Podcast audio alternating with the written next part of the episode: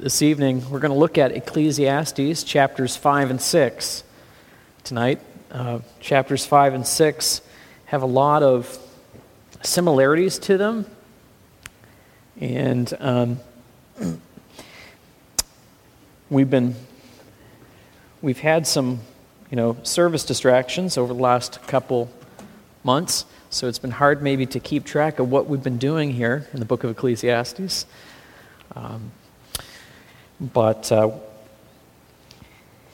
we're thinking now, we're moving through this, this two phase argument of Solomon. And the first phase, he's arguing for the, the benefit, the goodness of fearing God. And then the second piece, uh, when the last half of the book and the argument, he's saying, well, fearing God and then keeping his commandments are the natural progressions that actually bring uh, peace and joy to life and gives meaning. And so we're com- coming to the end of that first argument. So it's, he's moving towards um, abstract awareness of like difficulties and obstacles in life and who put them there. Where do these things come from? Why do we have this eternal principle in our hearts? And so he's moving now and connecting all the experiences that we have in life that don't seem to make sense to God. And it's important for us to see his flow of thought. Um, but particularly in these two chapters, Solomon is talking about how important it is to connect joy to God, finding joy in God. Now, I want to ask a question What is the difference between happiness and joy? And this is intended to be interactive. And Danny, could you just turn me down just a hair? All right, that's good. Thank you. Is that all right? Okay, I felt a little echo. All right, Nick?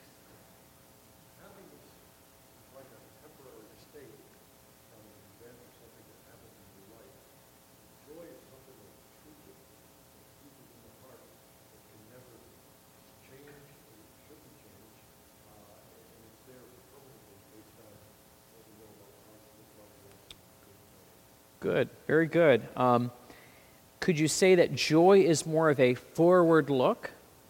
That there's, uh, it's attached to things that aren't necessarily current in your life? Because we can have happy events that are based on circumstance, right? But we can also go through circumstances that takes that happiness away, but it doesn't necessarily disturb the joy because the joy is founded in something that's out there. Okay? It's not contingent on the, ex- the experiences that we experience. And I think uh, the well known verses in the book of James show this. In James chapter 1, um, he says, Brethren, count it all joy when you fall into diverse temptations, knowing that the trying of your faith works patience. So he's implying that there is something out there in the future to which you can hook your, your, your joy to and actually becomes a fuel for joy. It's not the current experiences that you're going through that are the basis of joy. Um, and so I lead off with that thought because I see Solomon working through here in this argument saying it's now it's important for you to take the joys that you experience in this temporal life and hook them onto God. And move them from your just temporal experience and connect them uh, with God. And uh, I think it's really important for us to realize that in the midst of the experiences we have, the only thing that can create that joy is God Himself. Psalm 46 1 says, God is a refuge and strength, a very present help in trouble. Um, a while ago, I read a blog of a, a former, former nominal Christian who turned atheist. And as she was talking through her experiences, um, in talking about being reared in a religious home, she said this. She said, um, she almost looked back with a little tear in her eye of remembrance, and she said, My parents had God, and today I have Google. And so for her, trying to make sense of the world was, was um, within reach of herself. And so it she was saying was that, well, there was something outside of that, that connected and made sense of things. And so it's important for us to connect our joys ultimately to God Himself. Um, how many know the, the backstory to It Is Well With My Soul? Yeah, several of us do. Um, Horatio Spafford was the author of that hymn, and he wrote it um, after several tragic things happened in his life. The first event that took place was he had invested heavily in real estate in uh, the Chicago area. And it was, uh, a, there was a tragic fire that, that the Great Chicago Fire, a Mother Leary, you heard that song about the lantern and the, and the cow kicked it over? It'll be hot time. Okay, so that, that's where that came from. But he lived through that having lost a lot of investments, and there was a lot of stress on his family. And so, what he decided to do was to send his family across the seas to England, and he was going to join his family later because of some business transactions that he was involved with. He sent his family ahead, and another ship collided with the ship carrying his family, and it sank within minutes. And uh, when his wife got to England, he, she cabled back and said, Only uh, I am saved. And she had, there were four daughters that were lost on that, on that boat. But it was after that that he wrote the hymn, It Is Well With My Soul. And um, you think about the stanzas in that, okay? He talks about uh, when sorrows like sea billows roll, obviously with the context of his family and the loss at sea. But the third stanza, stanza focuses on the redemption that is ours in Jesus Christ. And then the fourth stanza anticipates the glorious return of Jesus Christ. And how that, that creates a peace and a joy. It was creating a peace and a joy, and it is well with his, with his soul. Because he was anticipating the joys and hooking that to God. And that's how we, we manage with the inconsistencies, and it feels unjust that he would lose his children at sea like that. But his joy was not in his immediate circumstances his joy was connected to God, who is timeless. And um, so, this is how Solomon is thinking in this, these two chapters. And so, he wants us to see that God is our only source of hope. Um, I, I, I cannot but review just a little bit. And I apologize for review. None of us like review. But I want us to remember the arguments that Paul, uh, Paul, Solomon has been developing here. Chapter 1, let's turn back to chapter 1, verses 14 to 15.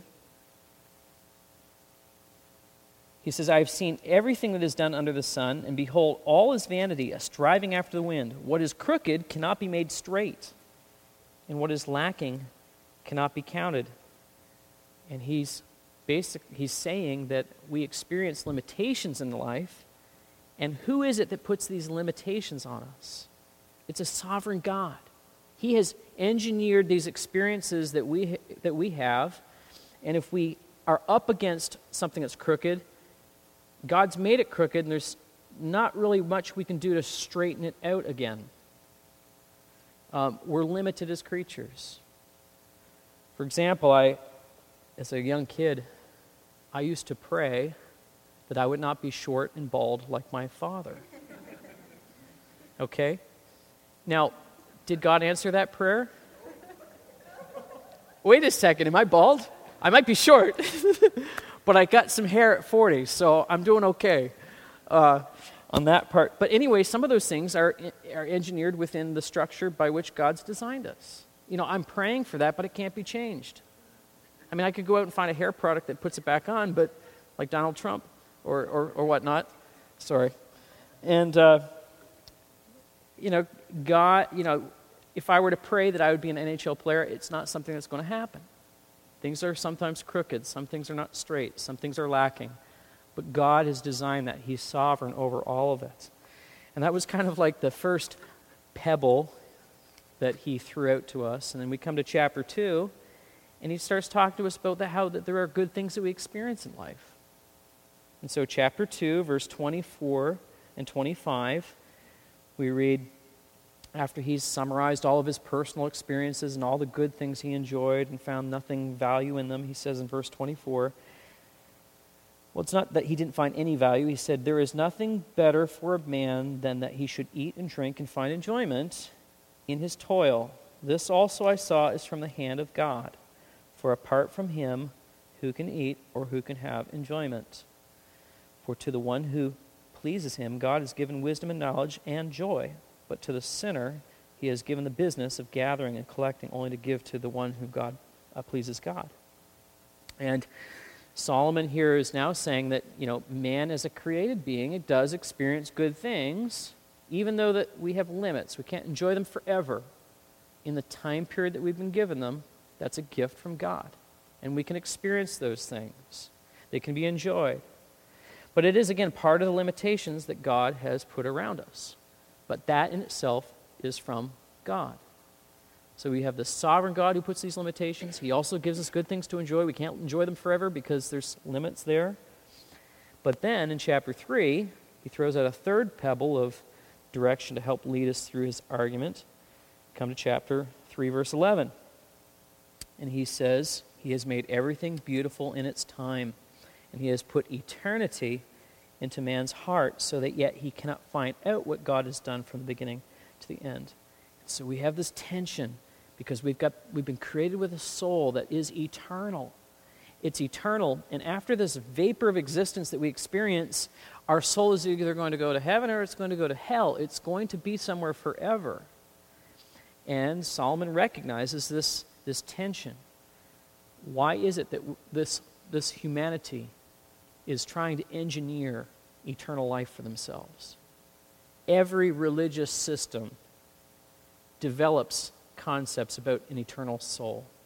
How is it that that's the case? And so Solomon says that this sovereign God, who's put limitations, the understanding of enjoyment in life, has also created us with an eternal soul.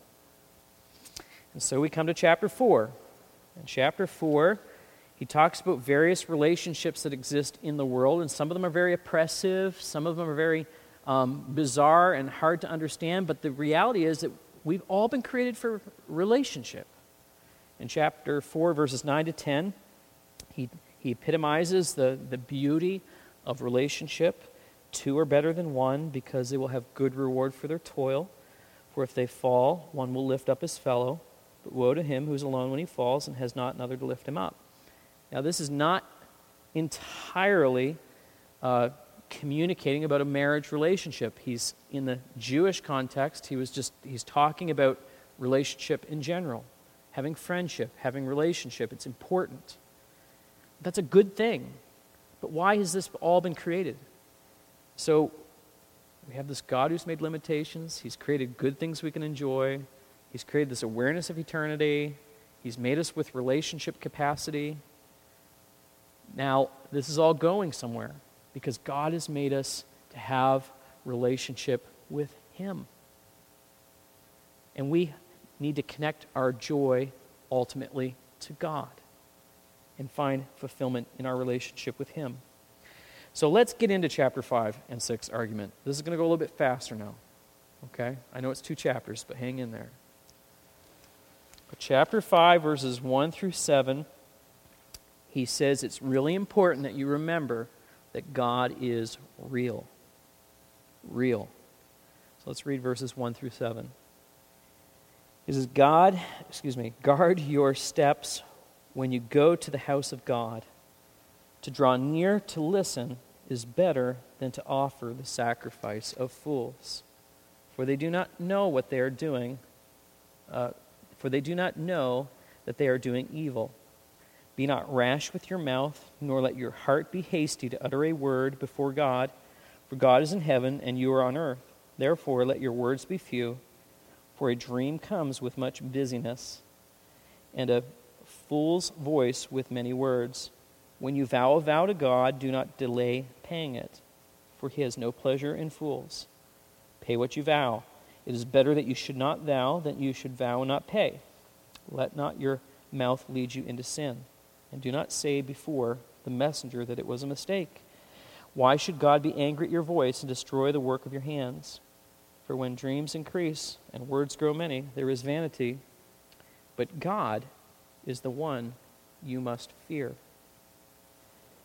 So, in these first seven verses, he's arguing that, that God is real and you're to take him seriously. And what I mean by real is this is, is kind of like how Pilate asked Jesus, What is truth? God is absolute reality. Everything that we experience is not exactly real in comparison to God. It's important for us to recognize that today we have lost touch with the understanding that God is absolutely real. I know in my grandfather's day, there was often a real healthy sense of Christianity and awareness that in society that there was importance to going to do public worship. But today, we live in a world in which there are absolutely, you know, there's no absolute truths. And this world is just a, a, series of events, and there's really no need for God. In fact, we just have Google. You don't need God. You've got Google to answer all the things that you, you wonder about. And Solomon, even in his day, recognized that people who lived around Jerusalem weren't taking God seriously, the one who had created everything. There is nothing new under the sun. Each generation deals with the same problem. And we, we act as if God is not real. He's kind of somewhere or something. And so when he says in verse 1, take, you know, keep your foot when you go into the house of God, or guard your steps when you go into the house of God. He's saying, you know, watch out. You're going into his place. You know, be ready to hear rather than give the sacrifice of fools.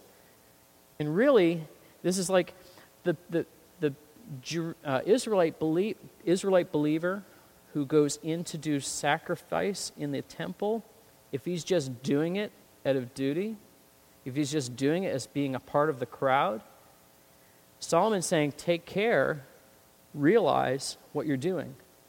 Because you're going into a place where God is real. Nominal Christianity, people who are a part of nominal Christianity come into corporate worship and they just sing because it's expected of them. In our day, it would be like that when we come into the congregation and when we worship, and I'm, the worship teaching that Drew did last fall was very helpful. We ought to be considering what we're singing and saying in the congregation. Because why are we doing this? Is God real or is he not? It's important for us to see that distinction. The house of God, it says there, for the Jewish person, that was the temple.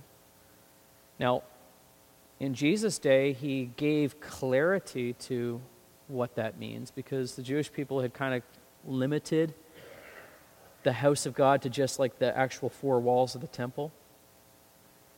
And in Matthew 5 34 to 35, Jesus said to them, He says, I say to you, swear not at all by heaven, for it is God's throne, nor by the earth, for it is his footstool neither by Jerusalem, for it is the city of the great king. And we have to take seriously that God is real. If we take God as real, then we can then attach joys to Him. This is critical for this movement in our hearts and lives. And so in verse 2, he talks about how important it is to not be rash with your mouth, nor let your heart be hasty to utter a word before God, for God is in heaven and you're on earth. So let your words be few. And it's so important that we do more listening to God's word than we do speaking. Now, of course, I have to speak because that's my role as a pastor. But I also need to be listening. I also need to be hearing what the Word of God is saying and not just be flippant about God's Word because He is real. He is the living God. And so he gives several examples here of just kind of the foolish perspective of people who just talk without really thinking in the context of God being real and aware. Um, he talks about in verse 3 through 6 the ideas of, you know, multitudes of words and emptiness. And how important it is that when you vow a vow to God that you, you take you don't you don't just let it hang there. You actually follow through with it because if you make a vow to God, you're, you're, you're dressing the true and living God. And so um, he's, he's mentioning here that it's so important that to your words be few because it may put you into a place in which you are accountable and responsible to the living God. Now, in verses 8 through 20, or actually 8 through 17, 8 through 17, he tries to show us that we, we need to make sure that we realize that, that material goods are not real. Because we have a God who is real, we have to be careful we don't look at the material things that we live with as being more real than God. Um, he does this again in a slightly different way in chapter 6 verses 1 through 12, basically the whole chapter. So I'm, I'm bringing these two chapters together. What do you mean that material goods are not real? Well, in a very real way, they're not. Because they're not going to last for eternity, they're going to burn up. And the New Testament considers this. In 2 Peter 3 10 to 13, Peter, simple fisherman, recognized that one day judgment would come and everything would be burnt up.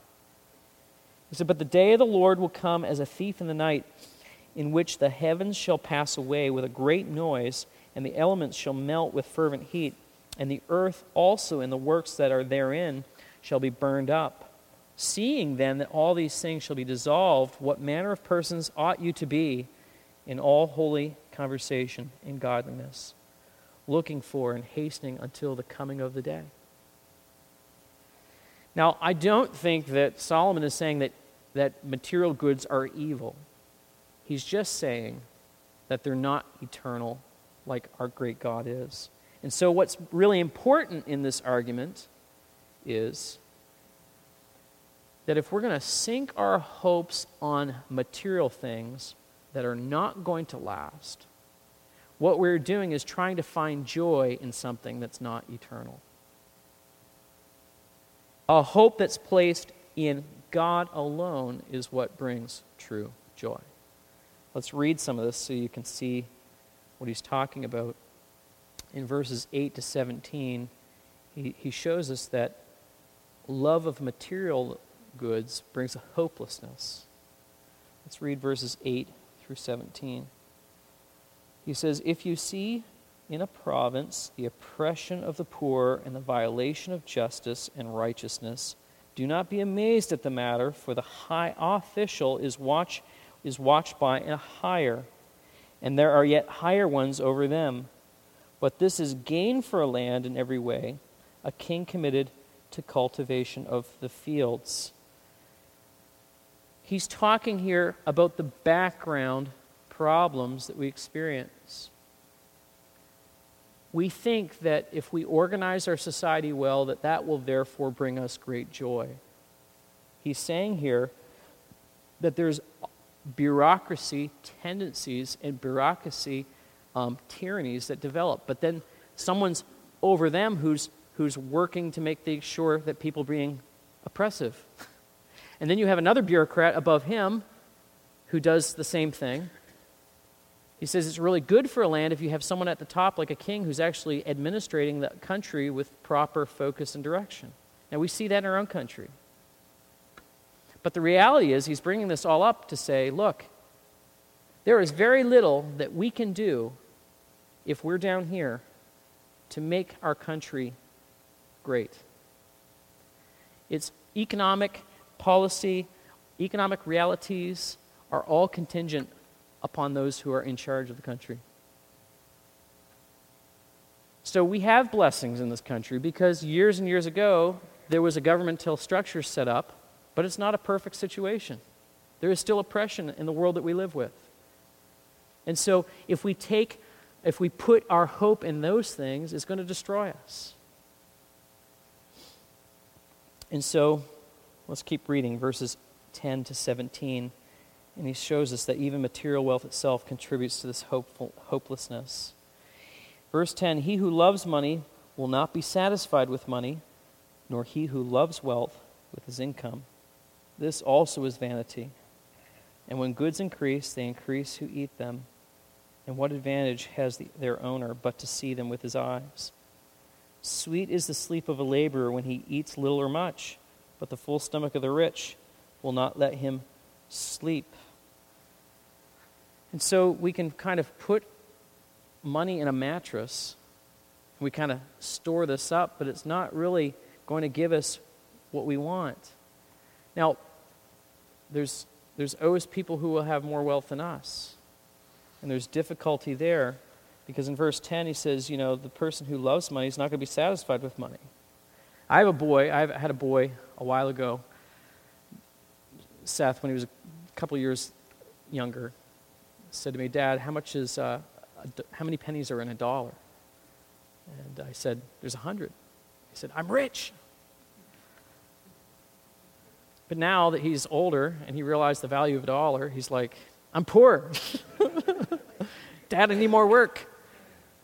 You know, and it's like wealth doesn't bring satisfaction. The more wealth we have, the more we desire. And in verse 11, he, he basically says, well, wealth actually brings more eaters to the table and leeches. Okay? So you have wealth. Okay? But then you have all these people banging at your door saying, Can you give to this? Can you take, you know, can you give to this? And can you, there's all this pressure. And so it's not really all that great.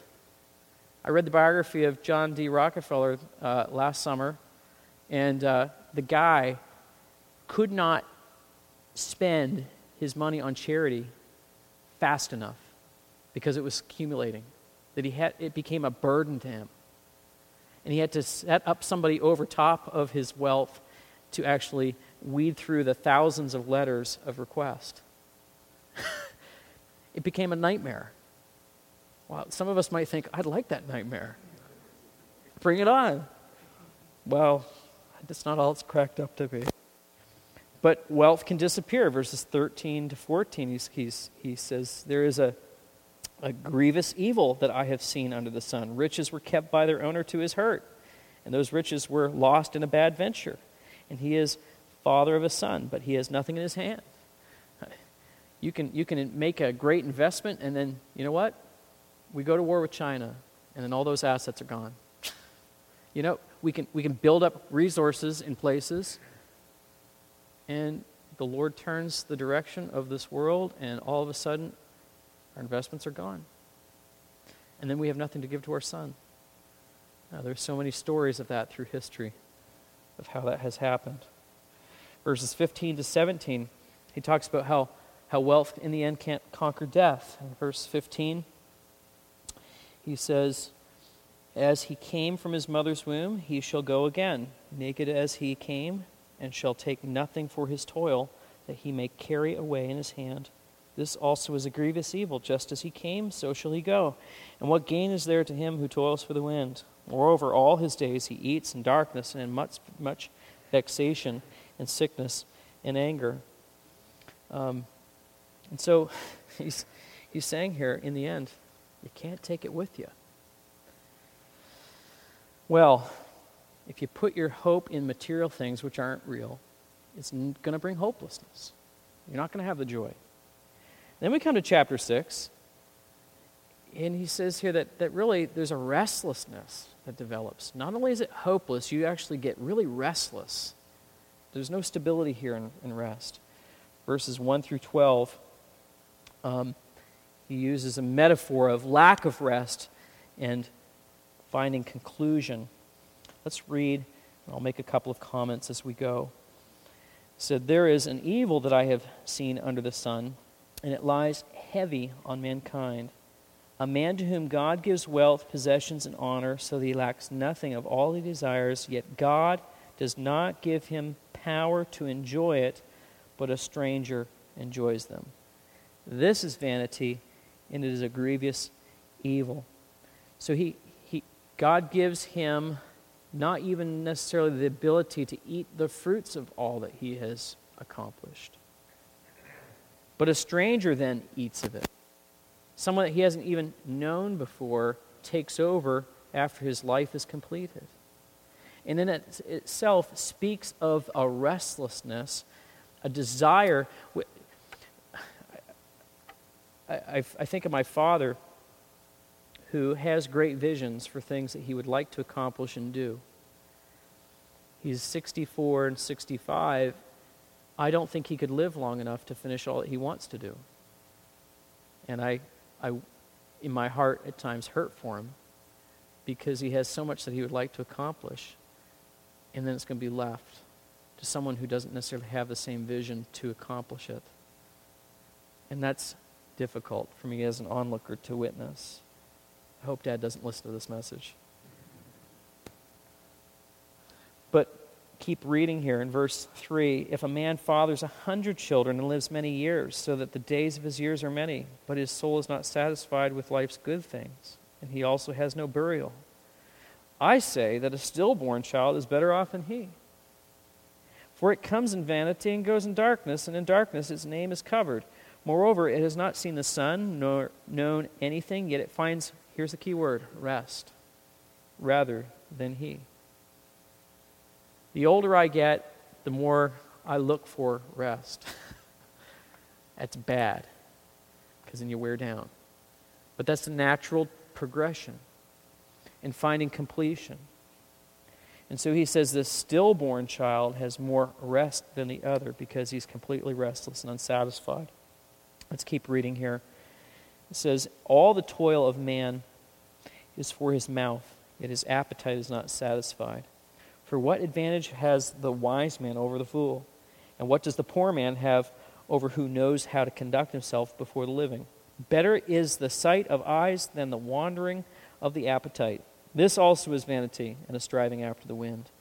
Whatever has come to be has already been named, and it is known what man is, and that he is not able to dispute with one stronger than he. The more words, the more vanity. What is the advantage of man? For who knows what is good for man? For he, his, for he lives few days of this vain life which he passes like a shadow. And so, again, here in this verse 12, he's just talking about how who's going to know good in this life? All of his life is vain. He's looking for something. It's like a shadow, and he doesn't find rest. So, in all of this argumentation, He's saying, look, a hope that's placed in material goods is not going to give you that joy. It's not real. In other words, it's not eternal. It doesn't have that enduring quality to it. it gonna, it's going to produce a temporary happiness, which is in itself a gift from God. But it's important to look through the gift at the one who gives it and find real joy in connection with a relationship with Him. We've been created with a soul that's eternal. We have a need for relationship. And we're not going to be satisfied for looking for that satisfaction in inanimate things. We need to find it in God alone. And so, Saul, uh, Solomon is throwing out these little pebbles. Okay? Here's the fifth one. Here it is in verse 7 and 10, the little hints here of chapter 5, 7 and 10, that man experiences joy in God alone. 5 verse 7, he says, For when dreams increase and words grow many, there is vanity. But God is the one whom you must fear. In chapter 5, verse 20, he says, For he, that is uh, verses 19 to 20, we read, Everyone also to whom God has given wealth and possessions, and power to enjoy them, and to accept his lot and rejoice in his toil, this is the gift of God. For he will not much remember the days of his life, because God keeps him occupied with joy in his heart. God is the one who gives the joy. God is the one to whom we fix our joys. And so, how do we apply this? We can have joy in our troubled lives. We can. Christians don't believe that life is free of trouble. We rather affirm joy even in the context of the worst of evils. There can be joy. And I, I want to just quote your testimony from a, a, a, girl that was in the uh, death camps. Etty Hillesum. She found a capacity for joy and celebration even in the death camps. And she wrote on the 18th of August, 1943, in Wester, Westerbork camp. She was later sentenced to death in Auschwitz. And this is what she said. She addressed in God in her diary. She said, You have made me so rich, O God. Please let me share out your beauty with open hands. My life has become an uninterrupted dialogue with you, O God, one great dialogue. Sometimes when I stand in some corner of the camp, my feet planted on your earth, my eyes raised toward your heaven, tears sometimes run down my face, tears of deep emotion and gratitude. At night, too, when I lie down in my bed and rest in you, O God, tears of gratitude run down my face, and that is my prayer. I have been terribly tired for several days, but that too will pass. Things come and go in a deeper rhythm, and people must be taught to listen. It is the most important thing we have to learn in life. I always end up with just one single word God. The beat of my heart has grown deeper, more active, and yet more peaceful, and it is as if I were all the time storing up inner riches.